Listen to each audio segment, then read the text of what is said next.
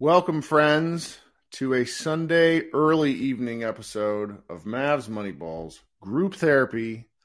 I'm Kirk Henderson, Editor-in-Chief of MavsMoneyball.com. Thank you so much for joining us in this, what I assume is going to be a lively green room. The Dallas Mavericks surrendered a 27-point lead to the Los Angeles Lakers. Really a maddening game on so many different levels. In our post-game show with Josh Bowe, I was prepared to sort of discuss it rationally. I knew Jason Kidd would have a banger of a quote at some point. I fully hold him as the chief proponent for why the Mavericks lost this game with, you know, Luka Doncic's sloppy play in the second, Dwight Powell being unable to do anything against Anthony Davis, you know, as close seconds. But then when, you know, you boil everything down, the Josh Green minutes compared to Justin Holiday, who got the start for some reason, the Christian Wood minutes, which just continued to be, you know, not there. I don't, you know, there's a lot of frustrating things that happened in this game. And then in the post game, our man Jason Kidd had the tenacity and the balls to get up in front of a bunch of media people and say, "I'm not the savior here. I'm not playing. I'm watching, just like you guys. As a team, we've got to mature. We've got to grow up." And let me just tell you that I feel personally, that is among the worst quotes I have ever heard from a head coach. And I am firmly of the opinion now that Jason Kidd needs to be fired. Will that happen? No. Of course it won't. Why would it happen? But the abdication of responsibility in a situation where he played a big role is the sort of thing that I can't stand. Personal responsibility is a big thing to me. And he never takes any. It's just he's just a guy on the sideline. You know, so let's hear about it. Let's talk about it. Let's talk about the loss, because while Kidd was the biggest frustrating element of that loss, Tim Hardaway Jr. missed two dunks. Kyrie Irving, who has been sensational in his time as a Maverick, could not buy a basket. There were a lot of things that were really frustrating about this game. So let's talk about it. Let's feel better. Coming up first is my man, Sam. Hey, Sam, what's going on? Sam, got to hit that unmute button, buddy. Give him a second here. Maybe he's having a rage blackout after I sent him that quote. I wouldn't blame him. Okay, Sam, come up here again in a minute here. Everybody, I'm having some Spotify issues lately. It's been driving me nuts. Ewan, what's up, my guy? Hey, what's up, man? Oh, you know. Man, I agree with you 100%. Like, it's mind-boggling to see the leadership that we have in that position and constantly what he does to just constantly lose his games. I mean, there's going to be room when it comes to the star players, you know, for what their blame percentage is. But as a head coach, you are the one that's pulling the strings. You are the one that can pull this player if he's having a bad game. Pull this player if he seems like he's not into it. You are the head coach. Like, yep. You have to make these decisions. And I'm watching the game. I'm like, okay, we were pretty good, you know, first quarter, second quarter. But then once the third quarter started, you saw Dwight, AD was just a different beast in the third quarter. You saw he was killing Dwight Powell. And it's like, why is Dwight Powell matching Anthony Davis minutes? So he's like, so here's the thing on that. So to defend the rationale, Powell has actually played Anthony Davis pretty good recently, and you know, this season, previous games. But the problem, and this is addressing my friend Holden in the chat, who says, you know, it's Kid's fault for messing up specific plays. Well, no, it's Kid's fault for sticking with a plan that wasn't working. Like, you have to be able to adjust in game. Exactly. You know, I need to go find that, like, the actual point differential. Right. But to be up 27 and to lose, no team has done that this year. Yeah. We pretty much just won the three-point. Right, the three-point. And that was it. We lost every other category in the game. We pretty much lost. And honestly, had Kid not given that fucking quote, I'd come in here and I want to be talking about how Luka needs to play. Like, Luka went to shit in the second quarter. He had a really frustrating second quarter, and it carried over. I've never seen him actually get bullied by someone before. Not Kawhi, not Paul George, but Jared Vanderbilt got into his body. Dennis Schroeder got into his head a little bit, and it changed the way the game flew from that point on, because the Lakers cut 13 of the 27 points off the lead in the final 6 minutes of the second quarter. So it's the different things that were going on. You know, Josh Green was in foul trouble. I understand that, but then play Josh Green till he fouls out. Like, there's got to be more. You know, I didn't think Green kind of collapsed late, but It just some of the decisions that have been made, I don't entirely understand them. Yeah, and it's like what message does it send to the team and some of the players that, like Josh Green, he's earned his starting spot, right? He's worked his ass off to earn that spot, and the stuff that he does on the court is you know, intangible stuff that we need. Like, he's probably our best offensive rebounder, honestly, to be honest. And it's like this new guy. And he had a good game last game, but for whatever reason, you just decide to, you know, I'm not going to go with Josh Green. I'm going to bench him now. Who knows what kind of that does to his psyche after he's worked.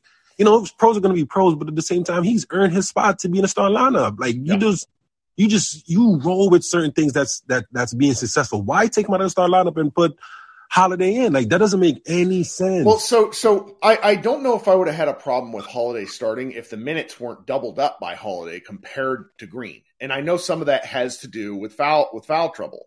So, okay, I got to address this because Holden's one of our non-Mavs fans, but really regular contributors, enjoy his thoughts a great deal. He says, does anything about Luka say he accepts coaching? Weird to blame the coach for that. Holden, man, he played at Real Madrid for several years, where he was coached by some of the hardest asses in the world, and he succeeded, and they helped build one another up. Luka accepts being challenged, but the Mavericks, for the better part of 5 years now, have walked on eggshells like they're afraid to piss him off. And I've said this in other podcasts, and I'm going to continue to say it. Conflict breeds success. I really earnestly believe that. And if everybody's so concerned with getting along and never stepping on one another's toes, you inevitably end up doing that anyways. And that's what we're seeing now, where Kidd is abdicating responsibility, just like he did for everything that went wrong in Milwaukee. He was exactly like this. Well, just got to do better, got to play better. That's true. Okay, but you got to coach guys. I thought the point of bringing in Hall of Fame basketball player Jason Kidd was to be able to challenge Luka to a degree on a person who's been their level. And maybe that's happening behind closed doors. I certainly do not see that on the floor. All the guy, the body language always stinks, both from Luka and the coach. And that sort of stuff really frustrates me. I could be wrong. I'm very open to being wrong here. I don't think Kidd is the primary issue in so much as he has to take responsibility in some way, shape, or form, and he never does. Yeah, I agree with you. And certain things that's happening in the game is show some, you know, of that championship, you know, degree that you have. Show it in the game. We want to see it. Stuff could be happening in the game, and Luka could be looking over his shoulder. Let me look for some leadership. Let me look for some guidance, you know, in this NBA world, and, you know, what we may fully need to get to that certain point. And he looks over to his shoulder, and Kid is just there oh, well, you know, you should know what you're doing. You're a smart guy, you know, with his hands folded. It's it's no leadership. So at that point, after a while, after years build up, it's at this point, Luka's just I'm just going to do whatever I want to do. It's not going to be no consequences to it. It's not going to be no fallout. He's not going to hold me accountable. So I'm just going to just do what I'm going to pout. I'm not going to get back on defense because he's not saying anything. And at the end of the game, he's just saying, you know what? They're the players. They should figure it out, or, you know, do subliminal quotes to try to motivate the team. Motivate the team while we're playing. Motivate the team while we have a 27-point lead, and it's getting trimmed down time after possession after possession after possession after possession. Mm-hmm. Just like you said, certain things is happening and it's not working. It's not working for the last 5 minutes of the quarter. You have to pivot. You have to change your game plan. You have to make adjustments. That what's challenging is that, it is not Kidd's fault that Dwight can't protect the rim. It's not Kidd's fault that, you know, frankly, Christian Wood can't either. But again, he's playing the guy who might be worse at it in Powell. So that's an element of what we're talking about here, where he's not the one doing the defending, but he's the one making the choice, putting those players in. And like, I'm still firmly of the opinion that at the Mavs, and this is not a hot take, the Mavs come and go as Luka Doncic goes. And he had a game tonight where he got off his game, and it changed things. But I would just like to see at some point there be an attempt to bring him back to earth in the middle of a game, the way, Barea kind of used to get into him a little bit. It's okay. Maybe we're just really off here, and I'm going to hear about it tomorrow. Because look, the fact that I'm calling for this guy's ass is going to get me some heat from people. But I just can't stand to read the post-game quotes anymore, to see him standing on the sidelines with his hands in his pockets, to these sorts of things where he's like, well, what could I do? I'm employee Jason, not head coach Jason.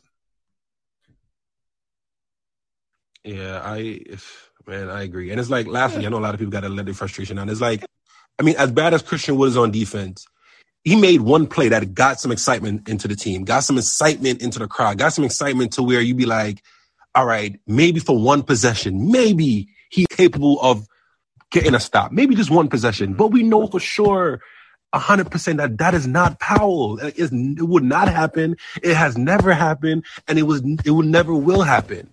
So you have to take your gamble on that player that was a better offensive player, and he may give you that one possession where, he gets a block. Powell, Vanderbilt had 15 rebounds. Anthony Davis had 17 rebounds. Mm-hmm. Dwight Powell had about 4 rebounds. And it's just so frustrating, man. No, it's terrible. At least it's not late at night. Yeah, man. Oh, my God. All right, man. Hopefully, I don't know. The Discord is going to be crazy for the next 2 days. Imagine tomorrow on all the shows. And lastly, I hate an ESPN broadcast. That's bad. Holy cow. I wanted to bitch about that. No, we can't because it feels petty. But the broadcast was horrible. Yeah. And how they stop a fast break because LeBron got hurt. Like, you don't do that. Yeah. You let them. Anyways, all right, let somebody else let it out, man, because I have too much to say, but thank you. Thank you for getting us started. We'll talk soon. All right, we're going to let Sam come again. Sam, what's up, man? Sam's having some trouble finding that mic. Long-time listener, first-time caller behavior. Just teasing you, Sam. Are you able to find that unmute button, my guy? Is it not showing up for you? I know the app's been having some issues, but all right, let's try Harris. Hey, Harris, what's up? Hey, Kirk. How we doing? Not good. Like, I don't understand what Luka's thinking. Like, why, when you're up 27, do you think you're going to get called? What's going on? Like, there has to be some like thinking there. Like, all right, it's not going to go this way for me here. Mm-hmm. Mm-hmm.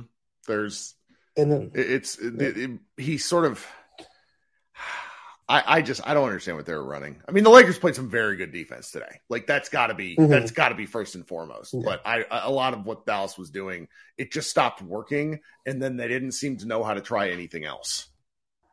Yeah, like Jason Kidd can make adjustments from game to game, but not in the game. Mm-hmm. He's not been shown how to do that. Yep. And I'm not that pissed at Kyrie. He's allowed to have a bad game. He's been pretty good. He hasn't had like many bad games for us since he's been here. So it's not on him. Jace, I don't get it too. Like, we stuck with one big the whole time, and then the last time we played them at home, we made the adjustment of Powell with Wood, and that helped us a lot to like counter their size. And they have even more size now, so I don't see why we didn't go with that like we did last time. Yeah. Yeah. And Vanderbilt's awesome. I really wish we could have gotten him at the deadline. He would have been nice next to Wood, I think. He's a fascinating player to watch. I don't think he played when we played the Jazz last time, did he? Because he had just been traded. I think he was out with an injury, and the trade was coming, like that sort of thing. Mm-hmm. I think that might have been the case because it was the first game after the Kyrie trade. Yeah, and then do you remember when he liked something about lofts in Dallas? Yeah, and then everyone freaked out. I'm like, what? What was that? Why did that? Just such a tease, such a perfect tease. God, it sucks so much. But yeah, I don't know. It feels a lot like the Nets last year, where they don't have enough size, mm-hmm. to defend. I think there's guys we can get in the offseason, but it's gonna be pretty tough. Josh not playing. I get starting Holiday for this thing just because he's a bit bigger than Josh. If you want him on LeBron, but is he taller? Because Holiday is thin. Yeah, Josh is he's longer. Okay, he's longer. I think so. I think that helps. And I mean we saw Josh get kind of work by LeBron, but I guess Holiday did too. So I don't really know the situation there. Yeah, but yeah, I mean. I don't know. We keep waiting for Maxey, but I mean, it's not going to be that dramatic of a change. Right. Yeah. Not at first. I mean, it's like expecting him to be super helpful. It's like he's probably going to play 10 to 12 to 15 minutes a game for the rest of the season. It's the hamstring detached. So yeah. Well, so I mean, so is that I think better than it just tearing because it can. He explained it. He explained it after, he went on Valley Sports Southwest, halftime, and explained that because of how he injured it, it somehow led to a quick. I don't understand the medicine behind it, but it was it sounds gross, and I don't get it. Yeah, it's if you cut something off wholesale, it's better than waiting for all the tiny tears to heal by themselves. I think is how it works, but yeah, I don't know. This is a really, really disappointed loss. We keep doing this stuff all the time. It's really frustrating. I don't really know how to do this. I mean, hopefully, since we've been behind the Hawks a year, we made the conference finals the year after they did, new coach and stuff, and maybe we get a new coach next All-Star break. I don't know. He's not going to go anywhere, which means me saying this is only going to get me grief. But I hate it. I hate it because it's. If you're not going to do the thing that you were brought in to do, which was hopefully coach a superstar, then what's the point? Because it's not playing harder, which is what they did last year, and they're not doing that this year comparatively, but they don't really have the horses.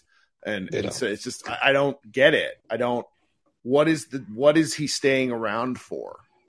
What do we – what does he bring? I don't know. I guess he has – I like the staff, I guess. I like the staff around him, but I don't know if that's enough to make you a head coach. No. Well, thanks so much, Harris. Appreciate you. All right. Yeah, have a good one. All right. Let's try some more, folks. Simon, it's been a while. Welcome back to the show. Hit that unmute button one more time for us. We're just having everybody is not having the best of luck with that mute button today. Sometimes when you switch apps, it gets a little goofy. Not really sure what. Hey, what's going on, Kirk? There we are. Hi, Simon. I should probably just not talk and then edit that error later, but I forget to do that. How you doing? Welcome. Hey, what's going on? I kind of agree with everything I've kind of heard, but I just think that this game watching the game, it kind of showed accumulation of kind of all the things that are wrong with the organization because, of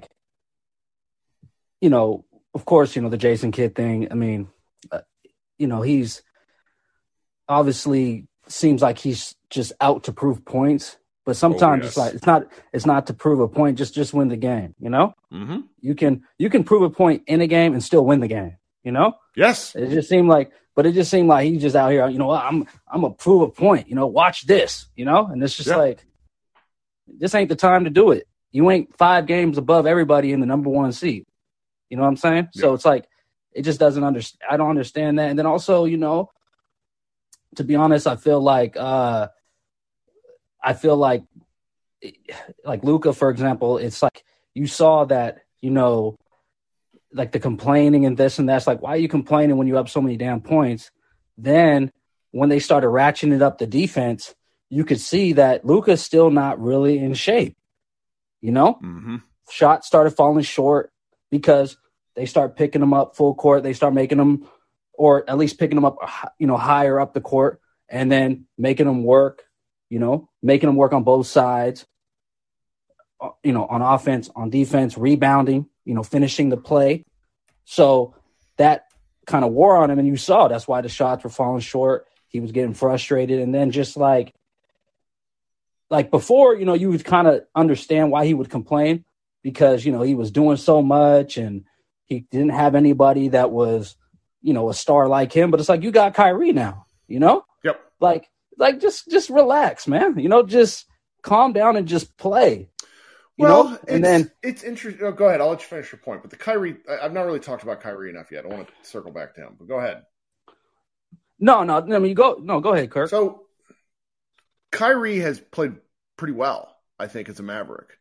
I don't think we'll see him miss that many wide-ass open threes again. I mean, the 2 3s he hit were preposterous. He hit that, like, stop on a dime one, and then he got one where he was fouled, and they just didn't call it. And then the other 8 that he missed, he was open.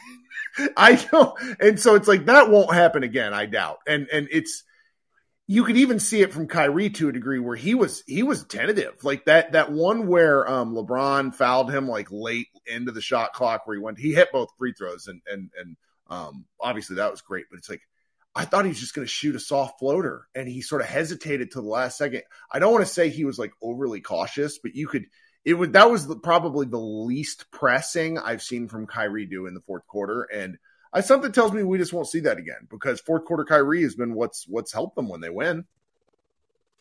Oh, definitely. And also you could tell that the length of the Lakers affected Luka and Kyrie. Sure. You know? And the physicality, because even a guy like Schroeder, who's short and kind of lean, he's got really long arms and he's quick. So that kind of was affecting Kyrie too. So, you could say matchup thing and all that, but you know, my big thing is just that, you know, it goes both ways. You know, like Dallas has certain things that are going to trouble the Lakers, you know, but yep. When you have a lead like that, You shouldn't give up that game. And then like with the Josh Green thing, it's just like, okay, so you started Holiday, right? So why did you start Bullock? Why don't you start Green and Holiday? You know what I mean? Yeah. Because Green has been playing better than Bullock. So that's the part I didn't understand. And then it can't be because of guys that used to start in the past, and you know, people want to bring up things like, you know, you don't want to mess up the locker room and all that stuff, because Hardaway was, you know, starting for a while, mm-hmm. and they put him to the bench. So just play Green and then play Holiday if you want to do it, because of height and length and, you know, better matchup against LeBron. It didn't make sense. And it just seemed like sometimes, you know, Jason Kidd, he's overthinking, and he's, you know, trying to, you know, prove a point, and just maybe thinks that, okay, you know what, you know, maybe he was overconfident in the game, thinking that we're going to beat him anyway, so let me try some things out. And I think that's a dangerous game when you're messing with a team that's hungry, you know? Yeah. That needs every win. And I got to give it to Wood. I felt Wood played, you know, with some energy, you know, and yes. Some toughness. That's you know? Like I've kind of been out on Wood for a while, and I was baffled that he wasn't in the game with how he was playing. The one that like was really kind of wasn't a 50-50 ball, because Kyrie fouled him, but like Wood blocked AD at the rim, and then Wood was going to get another block, or at least contest the shot strongly, and Kyrie fouled him. And it's like, after that, I don't really remember seeing Wood anymore. And it's like, that's not Wood's fault. It's like, I've not understood what was going on, because Powell, you know, I really value Powell. I think we're really hard on him sometimes. But tonight, like even Doris Burke was talking about it on the broadcast, where she's like, if he's not hitting these open, like these and ones that he's getting set up for, and he's not hitting free throws, then what is he doing? Like that was one of Powell's, like he had the worst plus minus on the team. Like that was one of his roughest games this season. And I think Powell is perfect for starting the first quarter, starting the third, you know? Yeah. And then after that, you bring in your best guys, you know, and go to war, you know? Mm-hmm. Because I do think Powell brings the level of like, he's always going to bring the energy. So he might energize everybody else, you know? Right. But it's still a talent factor to it, you know? Yep. So I think the talent, you know, you can bring the energy, but if somebody's more talented than you, they'll catch up to you. And then that's when you bring in more talented players to handle the talent. You know what I'm saying? I do. And I think that, and I just think sometimes they go a little bit too far with Powell and it can kind of, it can kind of catch to them, especially against a team like the Lakers where they're a big team. I feel like if Dallas plays the Lakers or other teams that kind of have that same type of personnel, they should always try to play two bigs, you know? Yeah. Or at least play two bigs majority of the games, because you could just tell, like, Darvin Ham and that coaching staff, their whole thing was throw something up and then just go try to grab the rebound. Yeah. You know, I mean, that's why I've been shocked that Powell's actually been pretty effective against AD in the past. It was like I told Anthony Irwin, who's a friend of mine that I did a podcast with that's in everybody's feeds. I said, basically, if AD realizes that he's a better player, the Mavericks are in trouble. And he didn't settle at all. He played a really, like, Luka was in his head early, and he really bounced back in a way that I don't remember seeing AD do very much. I mean, it's just a tough go of things, man. They see that. And frankly, like, this is the stuff that I wish we were talking about, kind of like the tactical, like, I hate coming in here so hot and heavy about Kidd, because yeah, we probably would have talked about Kidd and some of the decisions that he made today, but it wouldn't have been quite this heated, because it's like, all right, we know we lost. Like, we know that the Mavericks need to do better, but can't you get up and say, hey, maybe I need to do a better job as a coach? And he just can't do it. Yeah. And I'm glad that you mentioned him again, because there was a certain point that I wanted to, elaborate on. And it was more like a question to you, because you're sure. Seems like you're more plugged in than me. I'm just a regular guy. So I wanted to ask you a question. From what I gather of when the whole thing fell apart with Carlisle and Donnie and all that stuff, right? Mm-hmm. So, and then Nico was hired and all that. It seemed like it was like a package deal. Was it a package deal because Nico wanted Kidd, or was it a package deal because Cuban and whoever else wanted Kidd as well, and Michael Finley? And I'm like, because I believe that Nico should have been the one to decide who's his coach and who's his right-hand man in the front office. So I want to know do you know about that? My understanding and Mark Stein reported on this, was that the two were a package deal with Kidd. Kidd wanted Nico. It was not, and wow. Cuban has said as much, that the Mavericks kind of brain trust, meaning, Dirk at the time, for whatever reason, even though Dirk has not really been plugged into basketball. And, I don't remember Dirk being involved in any decisions, but like they all just sort of decided on Jason Kidd collectively. That's why I remember even at the time, Mavs Moneyball was really hard on the hire. And that's one of those things that, as the year wore on last year, looked like a pretty stupid take, because the Mavericks obviously performed so well. And then, with what's happened this year, it's like, oh, this is what happened in his second year with the Bucks too, where things fell apart. And I think that, part of this is very frustrating in that Kidd and Nico were boxed in by Donnie Nelson and Mark Cuban's decisions. There wasn't a lot of options of what the Mavericks could do last offseason. And the one move they did make, which was sign JaVale McGee, very clearly hasn't, I didn't like it at the time. And he got a DNP today. So that's sort of what happened. And I wish Ben, had a different slate of options in front of them, because Kidd and Nico kind of had to inherit the team that we've seen, because the Mavericks, they just sort of boxed themselves in over with decisions over the years. And it's a challenging situation. Okay. All right. Well, that's kind of backwards the way they did it. I mean,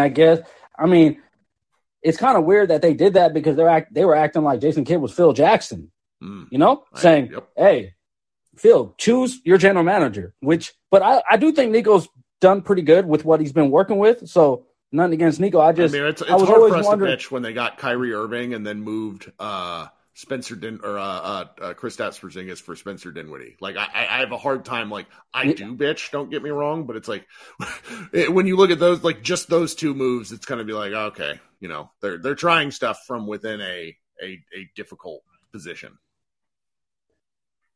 Also, you might have answered the question for me, because if it was a package deal, then it probably would have been a package deal the other way, where Nico probably would have wanted Jason Kidd. I think there's something to that. Yeah. Yeah. So yeah, because I was always wondering that, because I felt like like, because I remember, you know, Cuban, because we all know Cuban, you know, he don't want to be called Jerry Jones, but he is Jerry Jones. We might as well call him Mark Jones, sure, or Jerry Cuban, you know? Yeah. I mean, if we're being honest. So, but he, you know, he, so when that whole situation happened, he was, you know, obviously very involved. And then just the way it went down, it just seemed kind of like they didn't do the full search. They didn't do, you know, they didn't want certain guys like Masai and this and that. And it was just like, okay. And then it happened. And I always wondered, like, it was like a package deal, but why was it a package deal? But then you answered it for me. One thing about Cuban, and this is both to his, it can be to his detriment, but it can also be to one of his greatest strengths is he, for as long as he's been Mavericks owner, values people with connections to the organization. So that's why Kidd was kind of a first call where, you know, there was a lot of thought that his time with the Lakers was very helpful and that he set and that he apparent, you know, the narrative was that he had learned from his mistakes in Milwaukee. And he had, like, Milwaukee, basically they fired him because Chris Middleton was like, I'm not playing for this guy anymore. And it did not end well up there. And then they brought in Bud, and then they've since won a championship and won 60 games. So it's the thought was that he had sort of mellowed out and was much more of a chill guy and wasn't quite so nuts. Because he was like the reported stories, like go read the book on Giannis Antetokounmpo from Miran Fader. Like the Jason Kidd stories are not great. But granted, this is all five plus years ago. So now we have a different guy. And really, I just, the comments aside, the comments drive me crazy. The real problem doesn't seem to be that they know how to do any in-game adjustments. They decide with what they're going to do, and then they stick with that plan regardless. Absolutely. You know, and that's why, you know, I remember, you know, no coach is really perfect. You know, I mean, sure. Even like, did I lose you? Because like he don't got the soldiers, you know, to go to war. So I get that part, but you know, like I think Carlisle would be doing better with this team. Yep.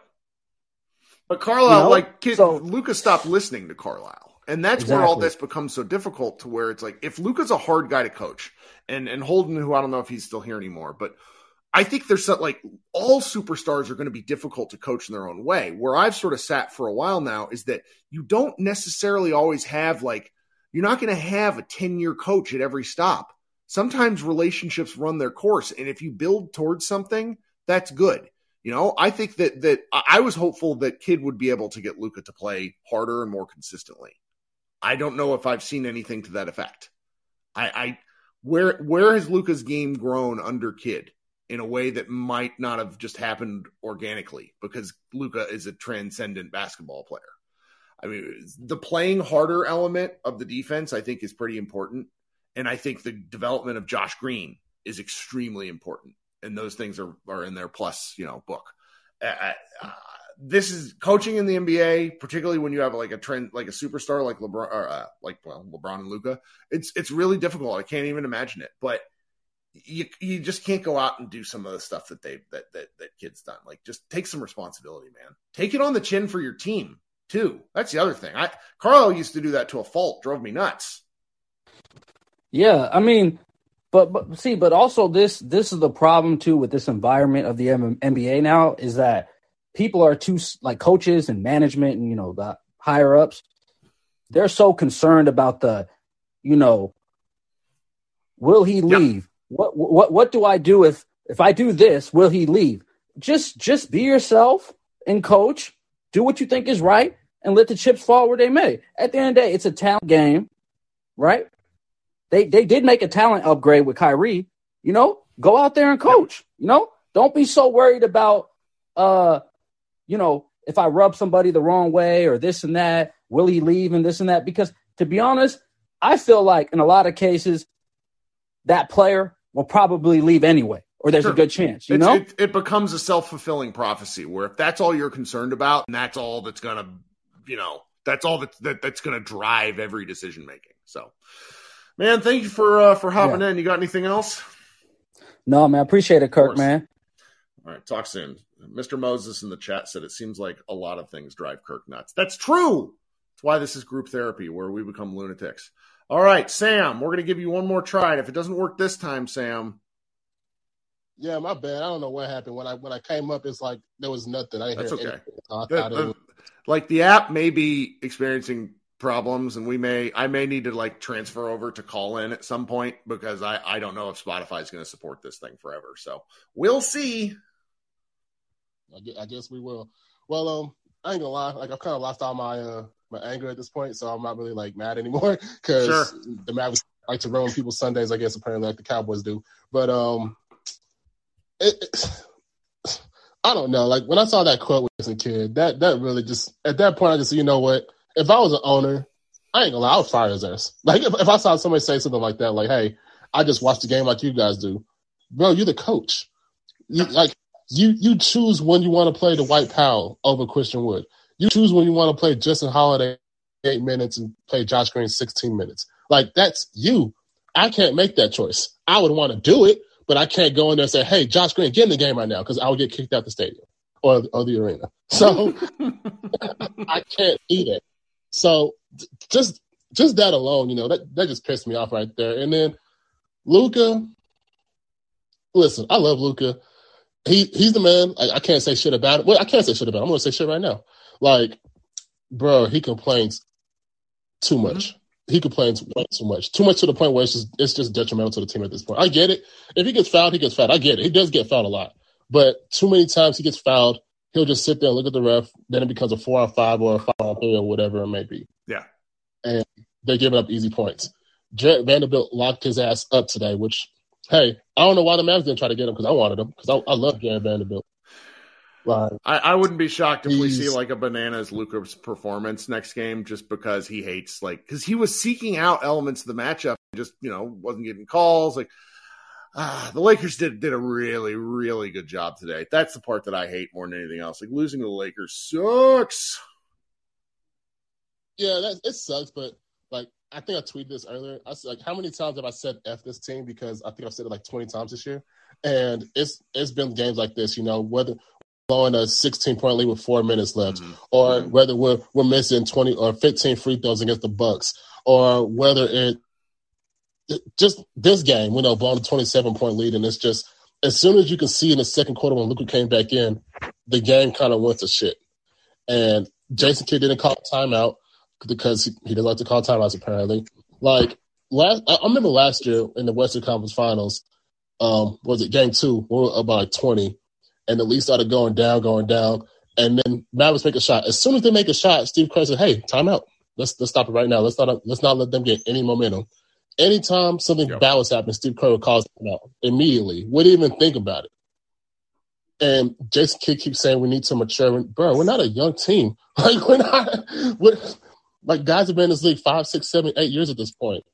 And they're that's a great point. That's a great point. No, but there's an argument to be made there that he's talking specifically at Luka, which that is another thing which I don't see the upside value in. Why can you not do this to his face? Why? What? I'm sure that Luka will come out and be nuts again. He'll go have an incredible game and he'll play his ass off, because what motivates Luka is his own will when he decides to. I don't know if anybody can ever make Luka do anything. It's his own decision when he's going to go and play really, really hard. I don't know. Jason Kidd quotes have bothered me since the beginning of time. The problem is when they do stuff like last year where they only lose 6 games or whatever it was after the All-Star or after the beginning of the year, the Mavericks I think went 30-12 after the start of the year, and there was no room for criticism because the Mavericks had really found something that worked. This year they just have never been able to find something that really works consistently. And going back to what someone in the chat posted, it's the miscue between Luka and Kyrie, that stuff will clear itself up over time, but the offense is ridiculous with those two on the floor. The numbers back it up. They just have to find a way to stop somebody. And that's where it's going back to the same lineups of trying, Dwight Powell in the paint. If you give up, I think since the trade, the Mavericks have given up more than I could be wrong on the numbers, but the Nuggets lead the league at like 55 points per game in the paint. I'm pretty sure the Mavericks are giving up more than 55 points per game in the paint since the trade. And like that's not getting any better. They have to find a way to curb that. Yeah, it's just effort. I mean, hell, I'll give Jason Kidd credit for one thing, because I remember last year in the playoffs against Phoenix, after game two when they were hunting Luka the whole game, he says, hey, Luka got to step up on defense. And Luka did, for the most part. Like, he actually played decent the rest of the series on defense. And he's capable of doing it. I mean, obviously, he was bragging about it earlier about him, you know, like he was like top five in steals or something like that, or lead the league in steals or something like that. Well, he was trying, but now it's kind of like at this point with Kyrie even, I feel like we just replaced Jalen Brunson with Spencer Dinwiddie, now Spencer Dinwiddie with Kyrie, because they don't run into two-man action at all, which baffles my mind.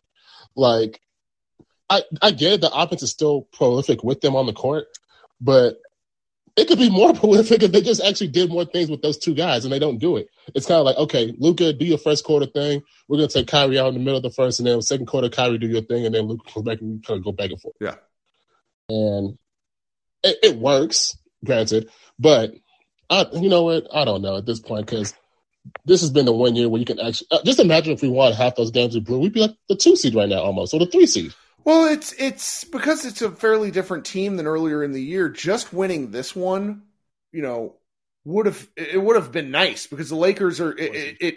What somebody said this to me in a group chat that I'm in, where it's like, this win basically allows everything possible that I hate about how the media covers. He said, I just went and found it. Mavs, thank you. You've put all that in the conversation about the Lakers that Kirk absolutely hates, and now it's going to be all the media talks about for a week. So that fantastic. That's we're just going to have to hear about more Lakers. That's what they were talking about the whole. Yeah, they were talking about that the whole game, and then now it makes it worse because we lost on a national stage. So now it's like, well, the Mavericks already get shit now. With you know. They were 0-138 with a 27-point lead, and now we're there at 1. So it's kind of like, hey, the Mavericks just did something else again, you know, this year. And it's like, well, the Lakers did this, so here come the Lakers, and the Mavericks are going to follow the playoffs, and they might not even make the playoffs. I don't, you know. I'm going to get off quick. I'm already mad. Well, so the best part, so Nick Angstadt, good friend, man who works his ass off over there for Locked On Mavs and the Locked On Network, posted the video of Kidd answering the question, and sometimes things read worse than they're said. And this, I watched it just now while you were talking, and it makes it worse. So good. Oh man. Thanks so much, Sam. I hope we talk soon. Okay. Coming up next is Lyndon. What's up, Lyndon? Lyndon's going to be heated, I can tell. He always comes in here with spicy quotes, because he only comes in during the losses. Hey, Kirk. Welcome. Yeah, I was feeling pretty spicy. I think this was like a clear like indication that the kid needs to go. I think like he's jumped the shark. Whatever he's trying to do, it's not working anymore. Because the value of him last season was he was able to push the team to play harder, primarily push Luka to play harder on defense and all these other things. It's clear that the best player on the team, the player who has the most influence on the team, on the court, is checked out. They don't run any offense when Luka's on the floor at all. Mm-hmm. If Luka misses a shot, he's not getting back. If he doesn't like a call, he's not getting back. If he's unhappy, he just completely blows the team up, and Jason Kidd has to sit there, look at him, and just act as though it's not going on. Yep. And then, instead of holding him accountable to his face or somewhere else, he has to go to the media and like throw a sub at him, like he's like a lower level player or something. It's loser behavior. I think another issue is the way the organization, and I guess this is just modern basketball, when you tell guys who are 20, 21, 22, that pretty much you're perfect, you're untradeable, you are the center of our universe, how can you then come back and hold them accountable? Mark Cuban has publicly and private and whatever made it clear that there's nothing Luka can do. He is above reproach. And when you tell a young person, because Luka's still a young person, that he's above reproach, there's no discipline.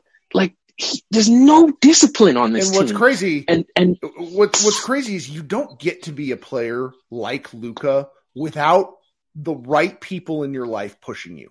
Obviously, of course, he is the beginning. Like, this doesn't happen without Luka's talent, but like, how many times have we seen talented people not make it work because they weren't pushed or they thought they were good enough? Luka has gotten to where he's gotten because of the right people in his life and his talent blending to make something truly special. And what the Mavericks have more or less done over the last several years is decided that, okay, well, Luka's really good, so let's not piss him off. Oh man. And I think Jason Kidd is like, he's just too laid back when it comes to giving. Cause I felt as though his biggest issue with Carlisle was he felt as Carlisle didn't trust him and didn't believe in how he should run the team when he was on the floor. So I think he leans too heavily on, the coach that I hated was a coach who was cause Kidd loved to get people fired. He got Byron Scott out the door in a jiffy. Kid has no problem getting coaches out of here when he feels they're too much in his space. And I feel like he's released the reins too much to the point where the Mavs don't run anything. Yep. They don't. A lot of that fourth quarter, Luka's running pick and rolls with Justin Holiday and Kyrie's in the corner. Like, you can't say we need better players.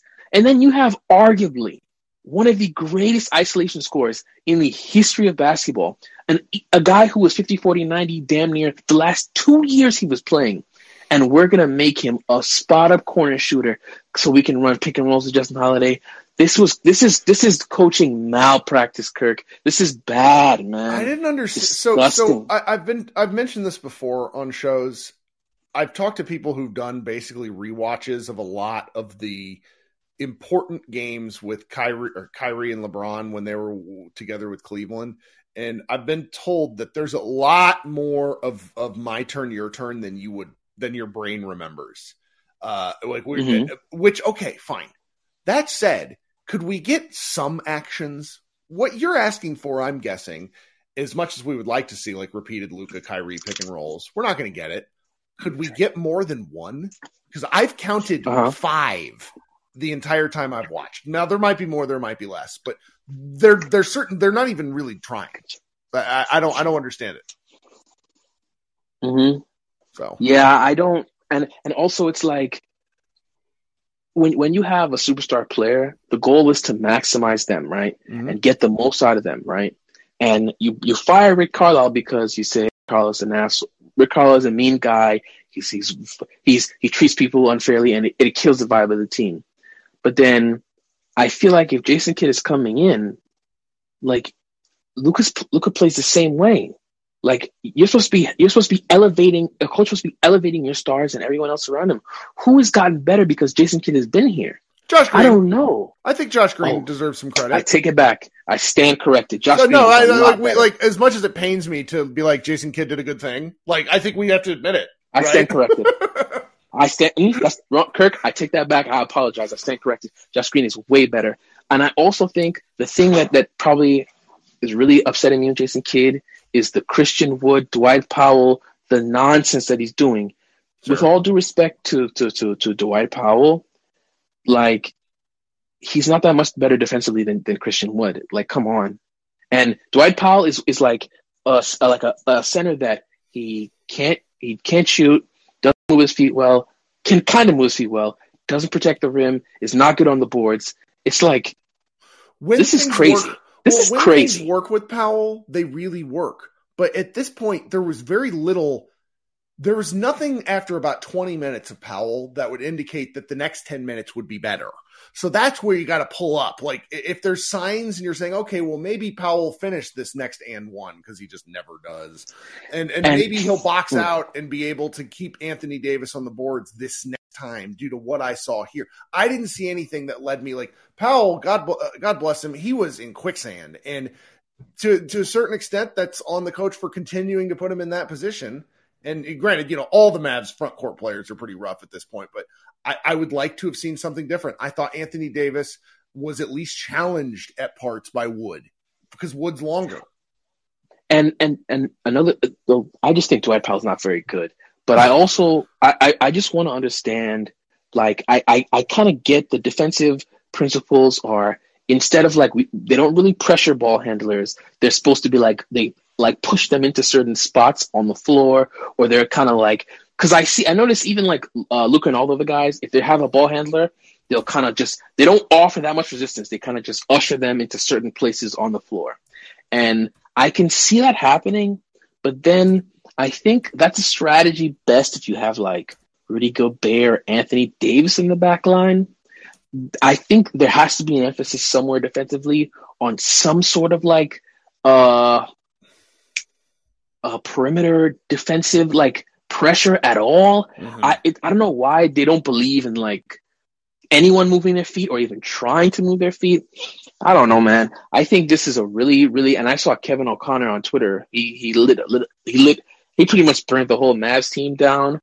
And I think Jason Kidd is a bad coach. I think it needs to be said now. He's not good at coaching. The in-game adjustments are bad. The motivational aspect is bad.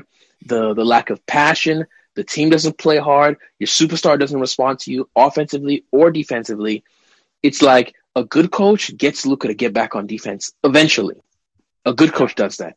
A good coach gets, like Christian Wood, to try to not block Hunt and be like, a good coach would have told Christian Wood that the Hassan Whiteside style of defense is stupid.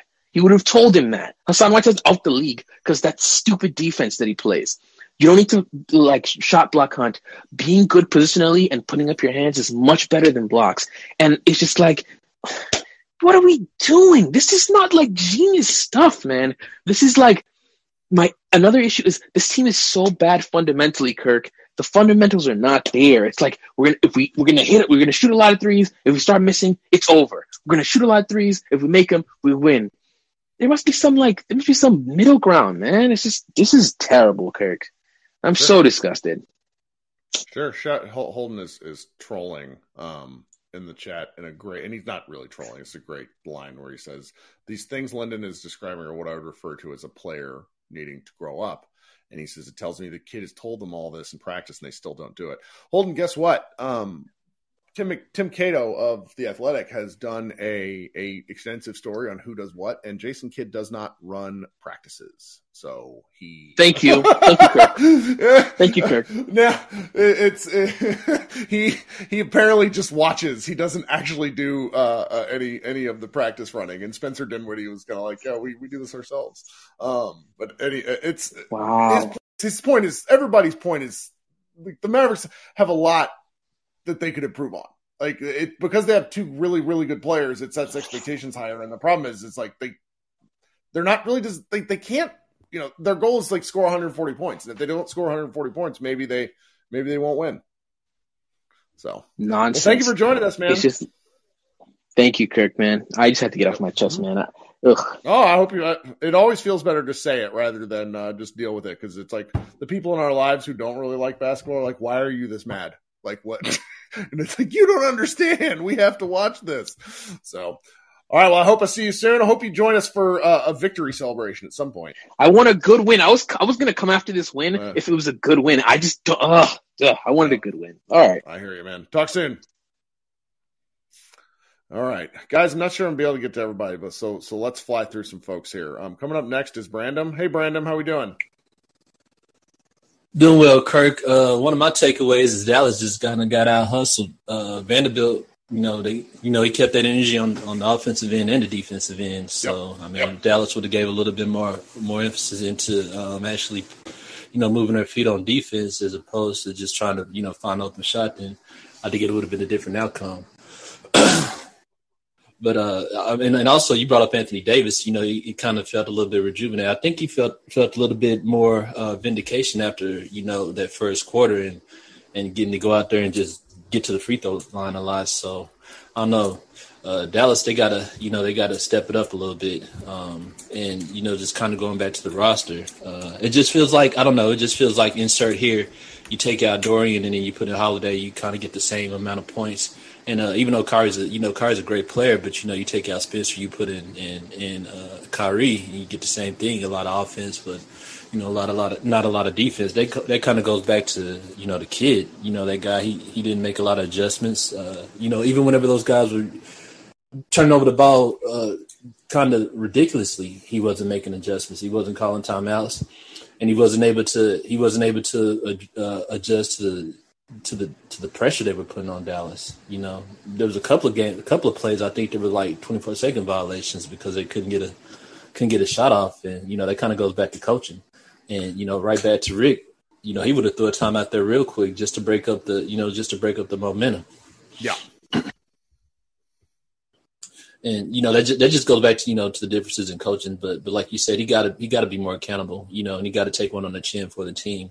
But he definitely got to learn to adjust in game because I mean, if they just keep running, and they get it down to 4 points and then get it down to where it's tied, and they eventually take a lead, and he's calling the timeout, you know, that's a lot of time, you know.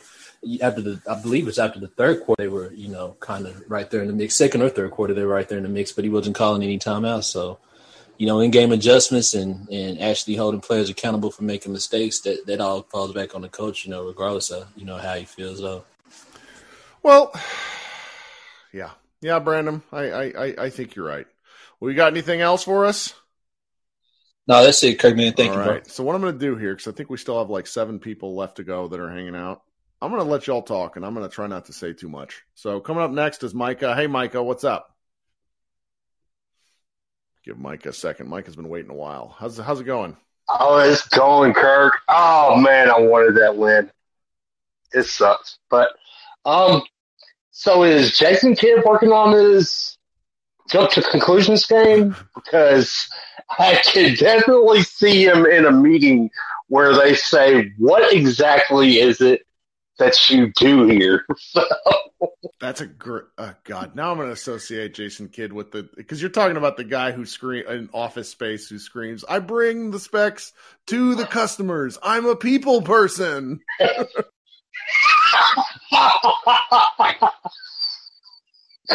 Oh my God.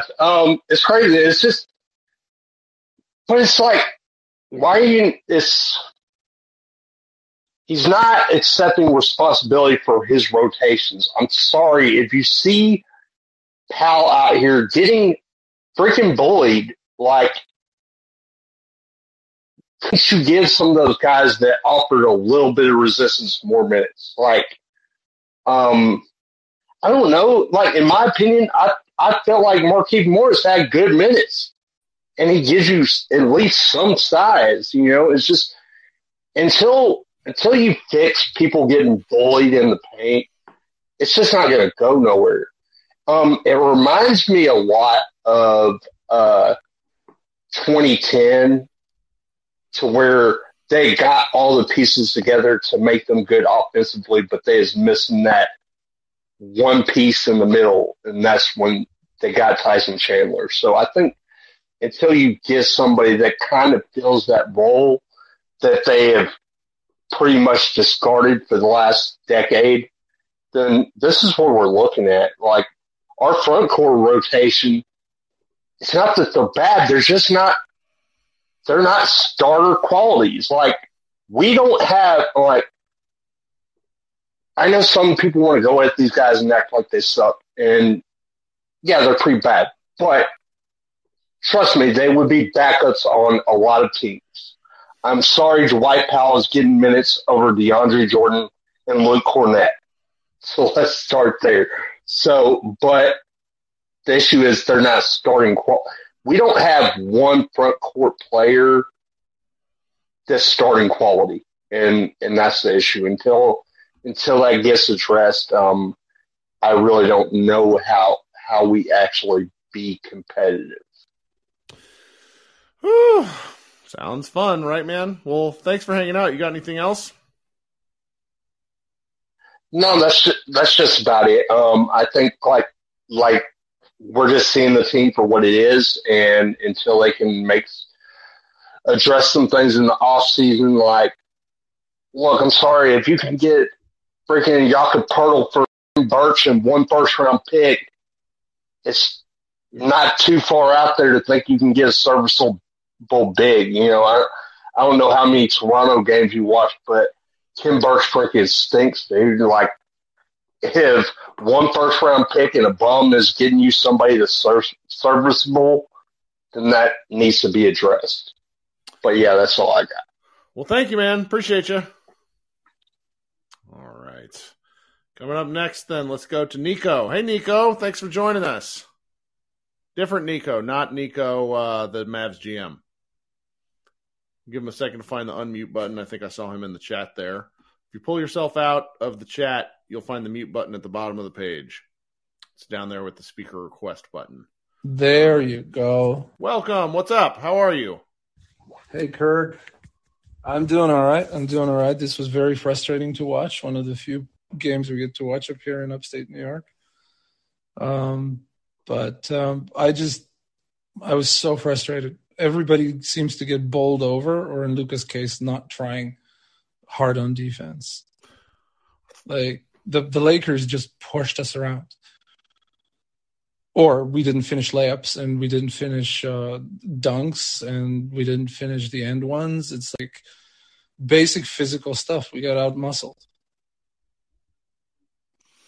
Sorry, I was staring at a Luka Doncic quote where he was apparently asked about Jason Kidd's calling for greater maturity amid distractions by the officiating, and he said, "It's probably true. That's it." But the physicality thing was kind of going to be an issue once you lose Dorian. Dorian was a big part of the Mavs playing physical. I think Luka is obviously pretty capable of it, but in terms of the bigs, the Mavericks need Maxey to come back and soak up sometime, because that's a guy that doesn't mind physicality. Yes, absolutely. And I'm going to comment on the Luka quote. And you know, as I'll call it immature as Luka still is at 23, at least he takes responsibility and accountability, and is like, yeah, that's on me. I don't hear that from the coach though.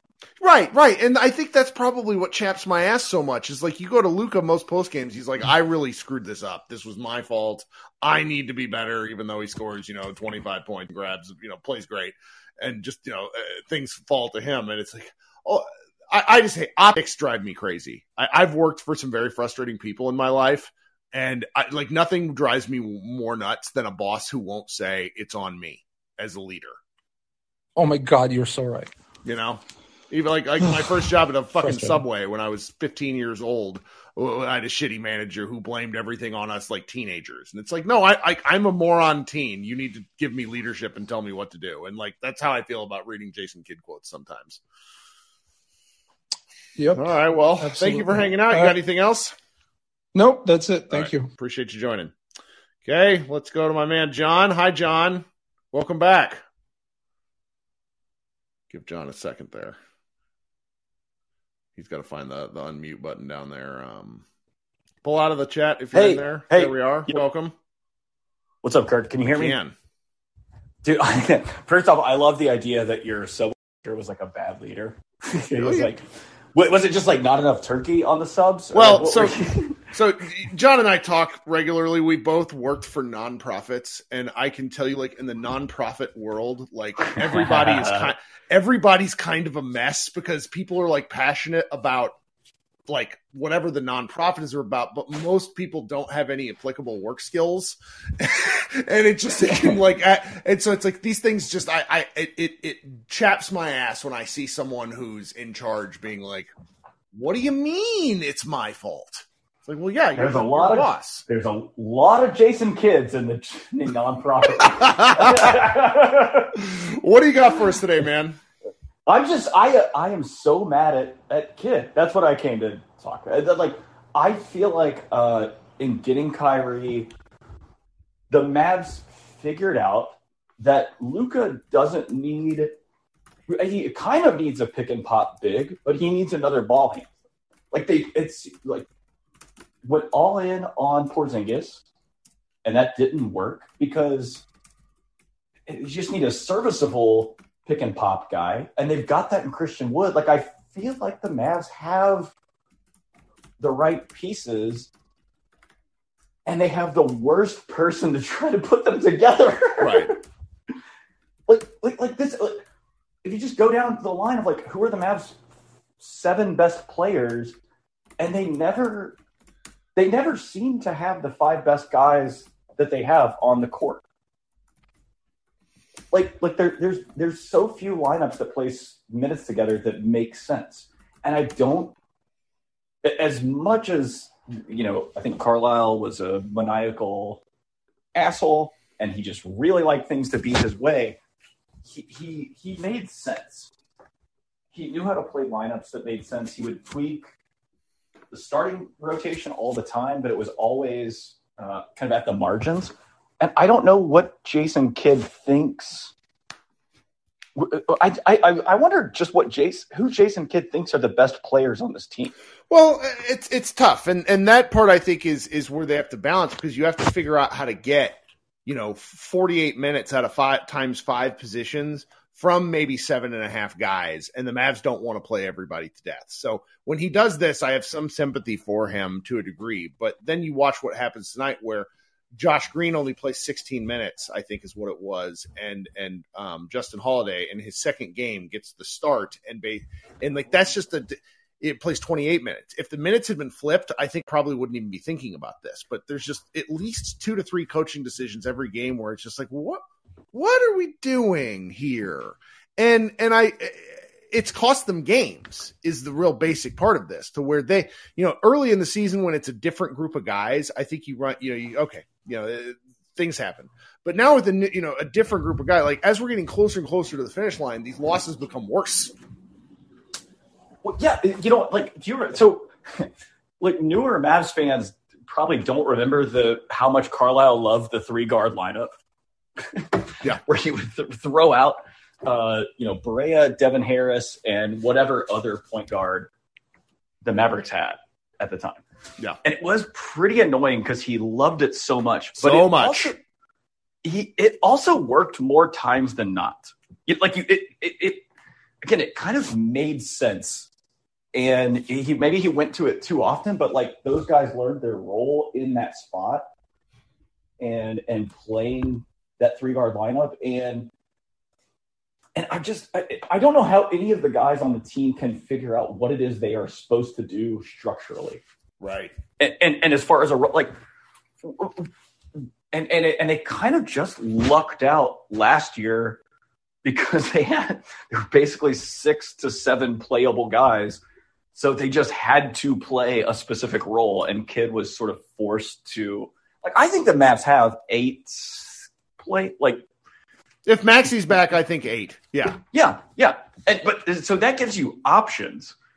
And it's up to the coach to put those together in a way over the course of a game and over the course of a season. It's only been a half dozen games since we've had Kyrie, but he doesn't seem capable of – I don't know what he's doing. Yep. There's no oh, it's clear they are trying to do this and it's not working. I don't know what they are trying to do as a team. Yeah. And that is this has been my least favorite. I've watched the Mavericks since I was 0. And this is maybe my least favorite year watching them. The Harrison Barnes year was the worst for me, but I get the first one just because there was no talent there, but there's an expectations thing that comes. And I've been thinking about this for a while because during the offseason, before anything with Jalen Brunson happened, I talked about how expectations are the thief of joy. And so even barring that maybe our expectations are not paced with reality, there's just been no consistent fun. We have one really amazing game, like where they beat the pants off the Spurs, or they had the 2-game stretch. I guess it's the 3-game stretch right after we traded for Kyrie. That was fun. But even during the 7-game win streak earlier in the year, where Luka's having to score 50 points 3 of the 7 games, that was fun. But it was anybody with a eyes knew that it wasn't real. So it's what are we building towards? And that's why this can be very, very difficult, in my opinion, at least. It's it's not fun, but is it not fun because we have too high expectations, or is it not fun because the Mavericks have sucked the joy out of this? I don't know. And one last thing, then I'll hop off and let other people talk. But like, part of the problem is that we, you know, like grew up watching the Mavericks with Dirk, who was one of the most consistent players ever to play the game. Like, I mean, just night in, night out. And I feel like we have that with Luka. Like, Luka's going, he's got to get the attitude and all the stuff with the refs figured out. And he will, he'll get whatever. Yep. But like night in, night out, you know what you're going to get with Luka. And it shouldn't be that hard to build around that and to build some consistency so that even when there are losses, yeah, like I said, you can see what they are trying to do. I don't know what they are trying to do. Yep. I don't know what they're building towards. I don't know. It almost feels like Josh Green's development has been a mistake or an accident. And whereas it should be, oh, you are building him into a process and a system, and they have no system. That's right. They have no. Again, for all of Carlisle's faults, thinking about that three-guard lineup, you knew what it was going to be. You knew what it was going to look like. There's a reason that Dwight Powell thrived and developed into the player that he did. There's a reason Dorian Finney-Smith developed into the player that he did under Carlisle, because, like, you had very specific roles for role players, and I don't know what I don't know what any role players' roles are on this team. Yep. And I don't think they do either. Yeah. like, what do you think Christian Wood thinks his role is on this team? And he's obviously got some attitude stuff, but how do you tell him this is exactly what you were expected and needed to do? I don't know. I don't know what that is. And it's got to be incredibly maddening for those guys that are down the pecking order to have to wonder, when am I going to play? What am I supposed to do? Yep. Obviously, Luka's the best. Kyrie's right there. What am I supposed to do? And those guys don't know, because Jason Kidd doesn't know because he's standing around with his hands in his pockets. And I'm super jealous of the guy that stole the Office Space meme, because that's exactly what I was thinking of as well. So, and it's not a coincidence that I think a lot of us were thinking of that. Well, it also shows our age, because it's like I run into these kids in their 20s that don't know what Office Space is, and I'm like, look, there are very few comedies that like stand the test of time. This one does. Go watch it. So good. It's so good. It's so good. All right, Kirk, I'll hop off and let others talk, but good catching up. I this game sucks so much. I hate this season. I hate it so much. All right, man. Talk soon. All right. Bye. And I'm pretty sure John was there for like the 60-point Luka game, and he hates this season. That's the best part. Okay, my wife is telling me I got to go soon, so I'm going to fly through some folks. Mario, welcome. What's up? Hey, Kirk, can you hear me? I can. Welcome to the show. Hey, sorry if I sound a little shitty. I'm in the car. I'm driving home to Austin after watching this game live. I'm so sorry. Yeah, I decided this morning, that I was going to go to this game. It was fun. It was fun. But, no, I think a lot of the callers before me said a lot of the things I want to say. Like, one, what the hell is Kidd thinking when it comes to these rotations? Especially, like, in the third quarter, there's a couple times where Frank is guarding LeBron. And I know Frank is supposed to be your, like, defensive guy or whatever, but, like, I'm like, if you're the coach of an NBA team and you're seeing multiple times that Frank is being guarding LeBron, like, wouldn't you, like, I don't know, do something about that? That's one of the things. And then I think the other thing the